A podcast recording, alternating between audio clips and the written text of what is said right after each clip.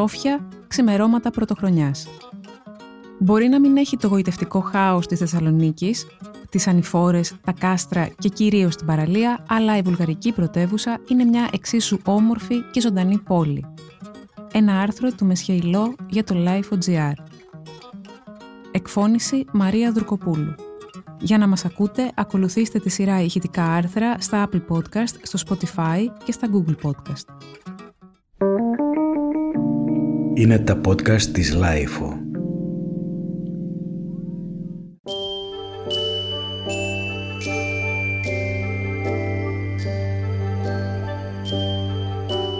Την ημέρα της πρωτοχρονιάς, αν εξαιρέσεις την ακραία τουριστική κεντρική λεωφόρο Βίτοσα, όπου καταλήγουν αναγκαστικά όλοι οι ξένοι επισκέπτες, η Σόφια είναι έρημη πόλη.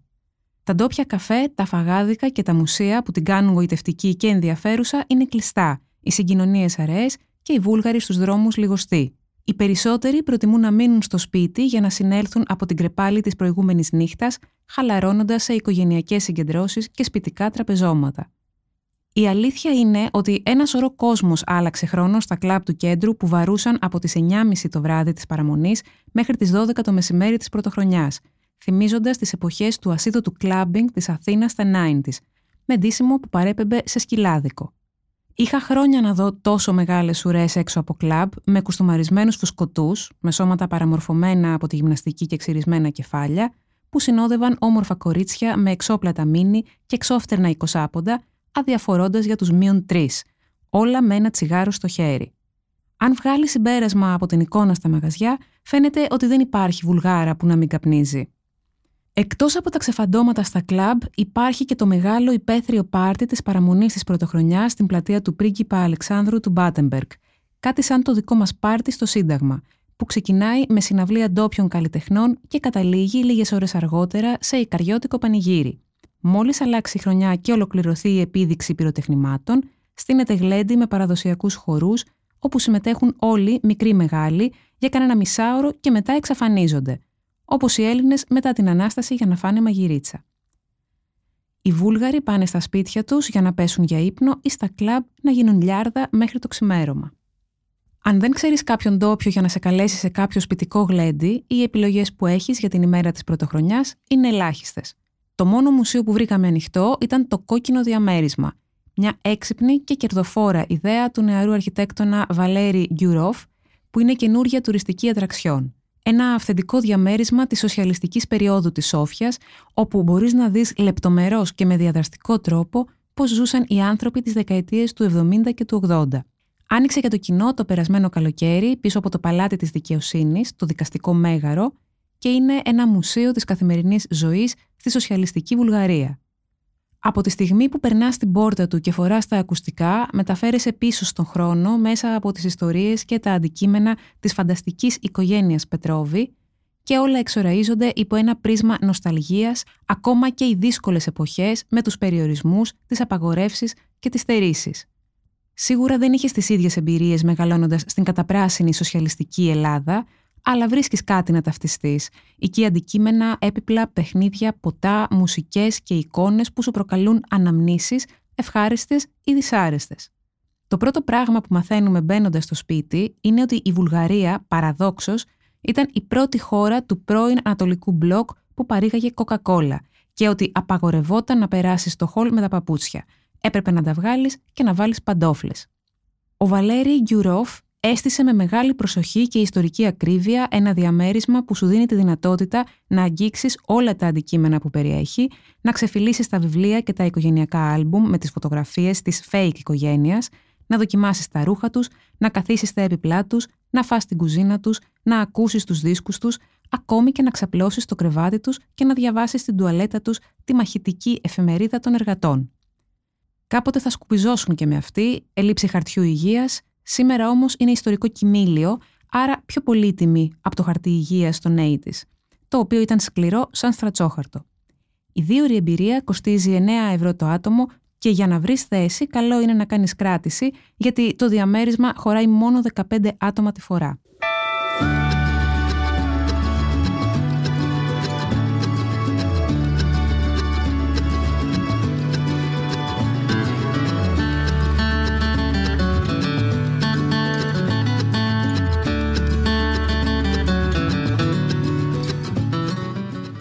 Από τα νεοκλασικά, νεομπαρόκ και στα ελληνικά δημόσια κτίρια, τις εκκλησίες και τα μεγάλα πάρκα και τις πλατείες, ένα από τα δυνατά χαρτιά της Σόφιας είναι το φαγητό της.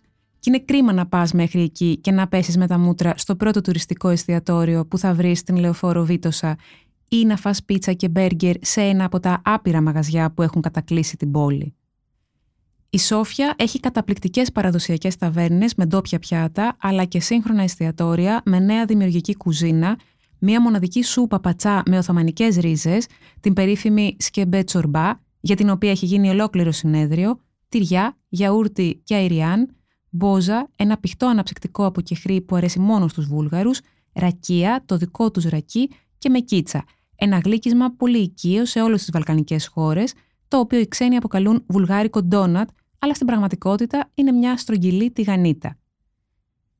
Πέρσι, στο γαστρονομικό συνέδριο του Δουβλίνου, η Βουλγάρα δημοσιογράφος και συγγραφέας Αλμπένα Σκοντρόβα παρουσίασε ολόκληρη μελέτη για την πιο χαρακτηριστική σούπα της πατρίδας της, τη σουπαπατσά, η οποία ήταν πολύ δημοφιλής μέχρι και τα χρόνια του κομμουνιστικού καθεστώτος, αλλά σήμερα έχει αρχίσει να περιφρονείται από τη νέα γενιά, ακριβώς όπως και στην Ελλάδα. Στη μελέτη της, που έχει τίτλο «Αμφισβητώντας τα δικαιώματα του φίλου πάνω από ένα μπολ με σούπα πατσά», προσπαθεί να αποδείξει ότι η σκεμπέ τσορμπά στη Βουλγαρία των κομμουνιστικών χρόνων ήταν μια σούπα ουδετέρου γένους που την έτρωγαν χωρίς κανέναν περιορισμό άντρες και γυναίκες μέχρι να γίνει στο τέλος των νέη της αντρική υπόθεση και να αρχίσει σιγά σιγά να εξαφανίζεται από τις πόλεις μαζί με τα πατσατζίδικα. Σήμερα το φαγητό που τάιζε τους διανοούμενους τους φοιτητές αλλά και τους μποέμ τύπους και τους παρείες τις δύο τελευταίες δεκαετίες του κομμουνιστικού καθεστώτος έχει δώσει τη θέση του στο μπέργκερ και την πίτσα και το βρίσκεις σε όλο και λιγότερα μέρη. Για την ιστορία, γιατί πολύ αμφιβάλλω αν θα τολμήσει να τη δοκιμάσει κανείς, η σκεμπέ τσορμπά είναι πολύ ιδιαίτερη σούπα, πολύ πιο πλούσια από την ελληνική, γιατί είναι φτιαγμένη από πατσά βρασμένο σε γάλα, με αλεύρι, ξύδι από κόκκινο κρασί, μπόλικο σκόρδο, πάπρικα και καυτερή πιπεριά, μαζί με διάφορα αρωματικά, ματζουράνα και δάφνη, ενώ σε κάποια μαγαζιά βάζουν και ντομάτα και τριμμένο τυρί κασκαβάλ. Κατά τα άλλα, η δωρεάν ξενάγηση στο κέντρο με την ομάδα των Free Sofia Tour είναι μια δύο βόλτα που αξίζει πραγματικά να κάνεις. Δεν είναι απαραίτητη η κράτηση, ο κόσμος συγκεντρώνεται μπροστά από το δικαστικό μέγαρο, εκεί όπου είναι τα αγάλματα των λιονταριών, χωρίζεται σε ομάδες με δικό της ξεναγό η καθεμία και μετά τον ακολουθεί, ακούγοντας πληροφορίες και ιστορίες στα αγγλικά για σχεδόν όλα τα αξιοθέατα. Αν δεν έχεις πάει να γράψεις πτυχιακή για τη Σόφια, αυτά που θα σου πούν και θα δεις είναι υπεραρκετά. Τα τουρ γίνονται 365 μέρες το χρόνο, ανεξαρτήτως καιρικών συνθήκων. Στη Σόφια, τα ελληνικά είναι η δεύτερη πιο δημοφιλής γλώσσα και οι Έλληνες αμέτρητοι, κυρίως βορειοελλαδίτες που πάνε εκδρομή το Σαββατοκύριακο ή για ψώνια. Μια παρέα από τη Θεσσαλονίκη που έπινε καφέ δίπλα μας στο μαγαζί με την απροσδιόριστη διακόσμηση, λίγο ροκοκό και λίγο international style, που αποκαλούσε τη Σόφια στον πληθυντικό αριθμό και στο ουδέτερο γένος, δηλαδή τα Σόφια, ενθουσιάστηκε όταν άκουσε ότι μιλάγαμε ελληνικά και άρχισε να βγάζει επιφωνήματα. Μία από τις κοπέλες, μάλιστα, ήρθε και μας είπε τον πόνο της ότι δεν έβλεπε την ώρα να επιστρέψει στην πατρίδα, γιατί καλά και χρυσά τα Σόφια αλλά ψυχρά και άχαρα, καμία σχέση με την όμορφη Θεσσαλονίκη. Μετά άρχισε να μας ρωτάει «Πήγατε στην εκκλησία της Αγίας Παρασκευής» «Όχι». «Να πάτε». «Πήγατε στην εκκλησία της Μπογιάννα» «Όχι». «Να πάτε». «Πήγατε στον καθεδρικό» Εκεί είχαμε πάει. Έτσι συνέχισε να απαριθμεί όλες τις εκκλησίες που είχαν πάρει σβάρνα με τη σειρά. Δεν ήταν να απορρεί γιατί έφευγαν από την πόλη με τις χειρότερες εντυπώσεις. Τέλος πάντων, την πρωτοχρονιά το πρωί, επειδή βρήκαμε το μαγαζί με τη Μικίτσα κλειστό, μπήκαμε για λίγο στο ναό των Επτά Αγίων, την ώρα που κάποιος είχε πάθει αμόκ και έσπαγε τα μικρόφωνα και μετά άρχισε να κλωτσάει και να αναποδογυρίζει το τραπέζι με τις τυπωμένες προσευχές. Φύγαμε αρονάρων και δεν ξαναπήγαμε σε εκκλησία. Τον καθεδρικό ναό του Αλέξανδρου Νιεύσκη, ευτυχώς, είχαμε προλάβει να τον επισκεφθούμε την προηγούμενη μέρα, και αυτό γιατί στο υπόγειό του εκτίθεται μια καταπληκτική συλλογή από εικόνες διαφόρων εποχών και τεχνοτροπιών κάποια αριστουργήματα.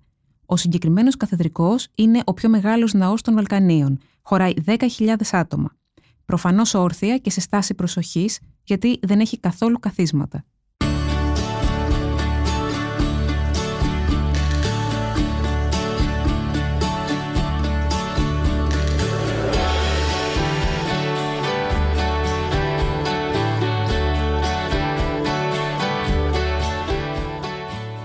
Η Σόφια έχει πολύ τέχνη να δεις, όρεξη να έχεις. Από τα σοβιετικά αγάλματα στις πλατείες και στους δρόμους, τα οποία είναι πολύ αγαπημένα μου, ειδικά αυτά που αποτελούν το μνημείο του Σοβιετικού στρατού και οι καλλιτέχνες βάνδαλοι τα βάφουν συχνά με χρώματα, μέχρι τα σύγχρονα που είναι απίθανα. Όπως αυτό που δείχνει μια γυναίκα που κάνει voguing και ένα άλλο που από τα πλάγια φαίνεται ότι είναι κάποια που ζητιανεύει, αλλά αν φας καταλαβαίνεις ότι έχει απλώσει τις χούφτες της και πίνει νερό.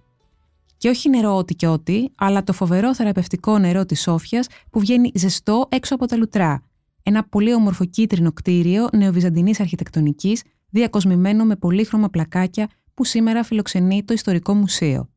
Έχει κι άλλα αρκετά μουσεία, πιο πολλά από όσα περιμένεις, μοντέρνας τέχνης, σοσιαλιστικής τέχνης, φυσικής ιστορίας, γκαλερί με έργα ξένων καλλιτεχνών, άλλη μόνο με βούλγαρων, εθνική πινακοθήκη, το παλάτι με τη συλλογή του Τσάρου, πολλές μικρές γκαλερί αλλά και street art από κάθε εποχή, την οποία μπορείς να δεις σε ξεχωριστό δωρεάν tour. Στο Μουσείο Μοντέρνας Τέχνης, που φιλοξενείται στο τεράστιο πρώην παλάτι και έχει κυρίως έργα Βουλγάρων αλλά και πολλών Γάλλων καλλιτεχνών, ζωγράφων και γλυπτών, οι μόνοι επισκέπτες ήμασταν εμείς και άλλοι δύο νεαροί που ήταν επίσης Έλληνες, Θεσσαλονική και περαστικοί από την πόλη, που πήγαιναν να βρουν χιόνι για να κάνουν σκι. Από αυτούς μάθαμε για τα Σόδομα και Γόμορα του Σαντάνσκι. Ίσως τον πιο δημοφιλή προορισμό των βόρειο στη Βουλγαρία και όχι μόνο επειδή μπορείς να βάλεις πολύ φθηνά μασέλα ή να ψωνίσεις πάνθινες μαϊμούδες. Οι Θεσσαλονικοί πάνε εκεί για σεξοτουρισμό, μας είπαν. Μάλιστα, κάποτε έφευγε πούλμαν από την παραλία μόνο με άντρες που έλεγαν στις γυναίκες τους ότι πάνε διήμερος στο Άγιο Όρος για να προσκυνήσουν και αυτοί πήγαιναν στο Σαντάνσκι για να γαμίσουν. Στην επιστροφή έβγαζε ο οδηγός πλαστικά μπουκαλάκια από το πορτ παγκάζ, τα μοίραζε, τα γέμιζαν με νερό και τα πήγαιναν στις γυναίκες τους για αγιασμό.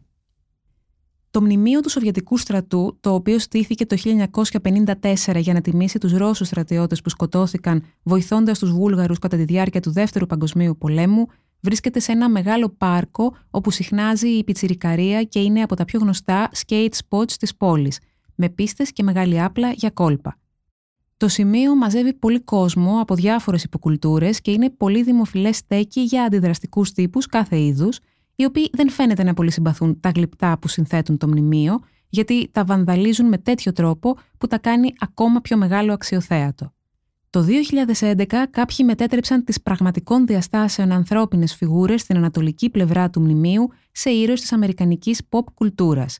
Superman, Wonder Woman, Ronald McDonald και Άγιο Βασίλη, βάφοντάς με τα αντίστοιχα χρώματα και γράφοντας από κάτω το σύνθημα «In pace with time». Από τότε τα έχουν καθαρίσει και τα έχουν ξαναβάψει αμέτρητες φορές. Ροζ για να τιμήσουν την άνοιξη της Πράγας με τα χρώματα της Ουκρανικής σημαίας, γαλάζια, τους έχουν βάλει μουστάκια και μύτες κλόουν, τους έχουν βάλει κουκούλες όπως τον Pussy Riot και άλλα πολλά. Η βουλγάρικη κυβέρνηση και ακόμα περισσότερο η ρωσική φρικάρει κάθε φορά που τα βανδαλίζουν, αλλά είναι πολύ δύσκολο να τα διατηρήσουν εντελώς καθαρά γιατί το σημείο συγκεντρώνει τόσο πολύ πιτσιρικαρία που είναι αδύνατο να την ελέγξουν.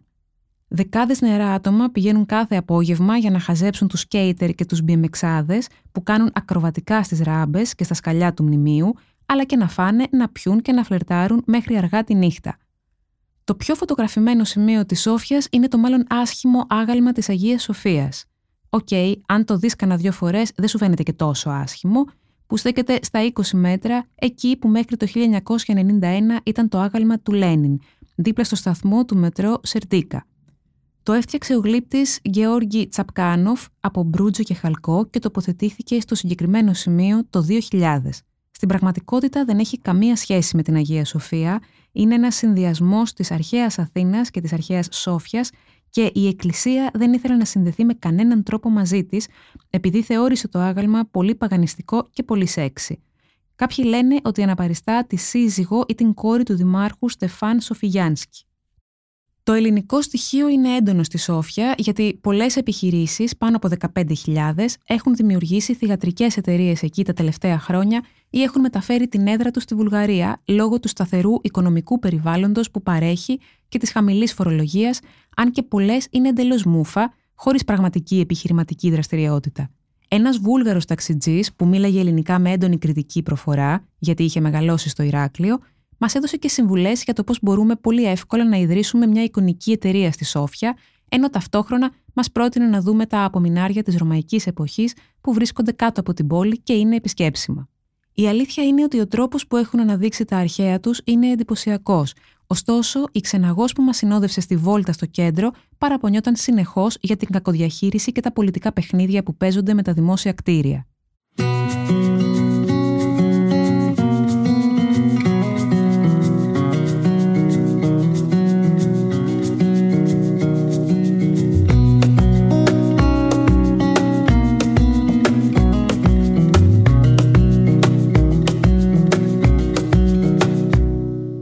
Της πρωτοχρονιάς, λίγο πριν ξεκινήσει η ατελείωτη βόλτα στους δρόμους γύρω από την Ρακόφσκι και την Πυρότσκα Street, και ενώ δεν βρίσκαμε ανοιχτό ούτε ένα από τα μαγαζιά με το καταπληκτικό πρωινό που τρώγαμε τις προηγούμενες μέρες, πήγαμε στη Σιμενόβο, σε μια γειτονιά στα προάστια της Σόφιας, για να δούμε το σπίτι Σαλιγκάρι, ένα υποτίθεται δυνατό hot spot και από τα πιο δημοφιλή αξιοθέατα, το οποίο δεν είχε ούτε ακουστά ο ταξιτζής που μας μετέφερε και έπρεπε να ψάξει στο GPS για να το βρει. Θα πρέπει να πήγαμε αρκετά βόρεια, γιατί όσο πλησιάζαμε στο χίπικο κτίριο με τα πέντε πατώματα, το χιόνι σκέπαζε τα πάντα. Το γιγαντιαίο σαλιγκάρι που είναι βαμμένο στα χρώματα του ουράνιου τόξου και δεν έχει ούτε μία γωνία, ούτε μία άκρη, ούτε έναν ίσιο τοίχο, κατοικείται κανονικά και ας μοιάζει με τεράστιο παιδικό παιχνίδι ή με μουσείο αλόκοτων εκθεμάτων. Η πόρτα του είναι το στόμα του σαλιγκαριού και όταν ανοίγει και την περνάς, μοιάζει σαν να σε καταπίνει. Η καμινάδα είναι μια τεράστια μέλισσα και οι κεραίες είναι αλεξικέραυνα. Τα μάτια αγωγή εξαρισμού και τα καλοριφέρ μεταμφιεσμένα σε βατράχια, πασχαλίτσες και κολοκύθες. Η έκπληξη του ταξιτζή όταν το αντίκρισε ήταν όλα τα λεφτά. Θα πρέπει να τον εντυπωσίασε τρελά γιατί ανέβηκε στον απέναντι λόφο και μέχρι να φύγουμε δεν σταμάτησε να βγάζει σέλφι. Όσο ασυνήθιστο και να είναι το σπίτι Σαλιγκάρι, το πιο περίεργο θέαμα που θα δεις ως προτάρι στη Σόφια είναι τα κλεκ, τα μαγαζάκια που βρίσκονται παντού διασκορπισμένα κατά μήκος των δρόμων και είναι τόσο χαμηλά που πρέπει να σκύψεις για να ψωνίσεις τσιγάρα, μπύρα ή ένα πακέτο χαρτομάντιλα. Η λέξη κλεκ στα βουλγάρικα σημαίνει ο κλαδόν και τα κλεκ μαγαζιά είναι αυτά που πρέπει να γονατίσεις για να ψωνίσεις, επειδή είναι υπόγεια και ημιυπόγεια και βρίσκονται πολύ χαμηλά κοντά στο επίπεδο του δρόμου. Ω εικόνα είναι μοναδική και επειδή φαίνονται τόσο άβολα για κάποιον ξένο, συνήθως τα προσπερνάει χωρίς να ψωνίσει. Οι Ιαπωνέζοι πριν από μερικά χρόνια έκαναν ολόκληρο ρεπορτάζ για τα κλεκ της Όφιας, αναφέροντάς τα ως τα ψιλικατζίδικα που δεν μοιάζουν με κανένα άλλο μαγαζί οπουδήποτε στον κόσμο. Η ιστορία των κλεκ δεν είναι και τόσο παλιά. Ξεκινάει μετά την πτώση του κομμουνισμού στη Βουλγαρία το 1989, όταν άρχισαν να εμφανίζονται τα πρώτα ιδιωτικά μαγαζιά. Μέχρι τότε όλες οι επιχειρήσεις ανήκαν στο κράτος. Τα πρώτα χρόνια η βουλγάρικη κοινωνία ήταν σε μεγάλο σοκ λόγω των μεγάλων αλλαγών και η κοινωνική και η οικονομική κατάσταση ήταν δύσκολη και ασαφής. Έτσι, οι άνθρωποι έπρεπε να επινοήσουν δημιουργικούς τρόπους για να τα βγάλουν πέρα. Κάπως έτσι προέκυψαν τα πρώτα κλεκ από ανθρώπους που είχαν στην ιδιοκτησία τους υπόγεια στο επίπεδο του δρόμου. Τα γέμισαν με τσιγάρα και αλκοόλ και άνοιξαν ένα παραθυράκι για να μπορούν να τα πολλούν. Το κεφάλι του πολιτή ήταν στο επίπεδο που ήταν τα παπούτσια του πελάτη, αλλά κανένας δεν το έβρισκε ενοχλητικό. Σημασία είχε ότι δεν πλήρωνε ενίκιο για το μαγαζί και ό,τι και να έβγαζε ήταν κέρδος. Ακόμα και σήμερα που η Βουλγαρία είναι στην Ευρωπαϊκή Ένωση και η οικονομική κατάσταση στη χώρα έχει αλλάξει, εξακολουθούν να ανοίγουν κλεκ, έτσι το κέντρο είναι γεμάτο ψιλικατζίδικα που εκ πρώτης νομίζεις ότι απευθύνονται σε χόμπιτ. Βέβαια, σήμερα τα κλεκ έχουν γίνει όπως ήταν τα αθηναϊκά περίπτερα τις μέρες της δόξας τους, σαν μικρά σούπερ μάρκετ που πουλούσαν σχεδόν τα πάντα. Κάποια κλεκ έχουν ακόμα και τσαγκάρικα που σου γυαλίζουν τα παπούτσια και επισκευάζουν το σπασμένο τακούνι. Η εικόνα των φωτισμένων προσώπων των πολιτών στα κλεκ, που τους δίνει μια υποκίτρινη απόχρωση αργά τη νύχτα και τα κάνει να μοιάζουν σαν πίνακες του Έντουαρτ Χόπερ, είναι μια πολύ ξεχωριστή εικόνα που παίρνεις μαζί σου όταν αποχαιρετήσεις τη Σόφια. Για να πω την αλήθεια, μπορεί να μην έχει το γοητευτικό χάος που έχει η Θεσσαλονίκη, τις ανηφόρες, τα κάστρα και κυρίως την παραλία, αλλά είναι μια εξίσου όμορφη και ζωντανή πόλη. Ελπίζω η Σαλονικιά που δεν έβλεπε την ώρα να γυρίσει στην πατρίδα της και να ρίξει μαύρη πέτρα πίσω της, να με συγχωρήσει για τη σύγκριση. Ήταν ένα άρθρο του Μεσχέιλο για το Life.gr. Τα podcast της LIFO ανανεώνονται καθημερινά και τα ακούτε μέσα από το LIFO.gr ή τις εφαρμογές της Apple, του Spotify ή της Google. Κάντε subscribe πατώντας πάνω στα αντίστοιχα εικονίδια για να μην χάνετε κανένα επεισόδιο. Ηχοληψία, επεξεργασία και επιμέλεια, Φαίδωνας Κτενάς και Μερόπη Κοκκίνη. Ήταν μια παραγωγή της LiFO. Είναι τα podcast της LiFO.